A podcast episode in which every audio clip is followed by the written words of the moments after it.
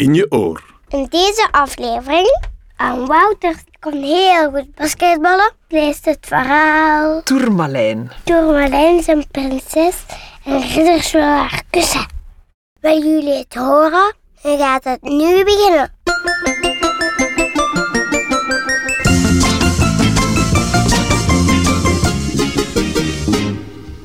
Tourmalijn.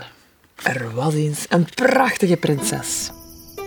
Zo'n mooie prinses zag je van je leven nog niet. En eigenlijk had ook niemand haar ooit van zijn leven al gezien. Ze heette Tourmalijn. Haar ogen hadden drie verschillende kleuren, zoals die bijzondere steen met die naam. De arme Tourmalijn zat gevangen in een toren. Alleen de allerdapperste ridder kon haar bevrijden. Vanuit alle landen van de wereld gingen de moedigste ridders op weg. Ze hadden horen vertellen hoe mooi ze was en hoe zacht haar zoenen. Ik ben zeker weten de dapperste van alle ridders, zei ridder Robijn. Maar nog geen seconde later gooide zijn paard hem af. Ik ben de dapperste, zei ridder Cornalijn. Maar hij kreeg zijn paard maar niet met de neus in de goede richting. Nee, ik ben de dapperste, zei ridder Goud. Maar toen raakte hij hopeloos verdwaald in een korenveld. Ik ben de dapperste, zei ridder Smaragd. Hij raakte verstrikt in de slingerplanten van het woud.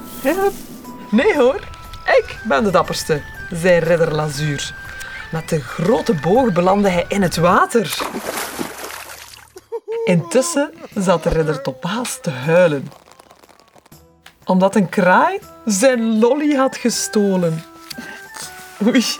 Ridder Kristal raakte helemaal in de war door al die fladderende vlinders. Ridder Zilver bleef nog over. Ik ben de dapperste, zei hij, net als alle anderen. Maar hij wilde niet dat zijn mooie mantel onder de modder kwam. Eindelijk was het de beurt aan ridder Onyx. Die zei helemaal niks. Hij werd niet van zijn paard afgegooid en stuurde het de goede kant op.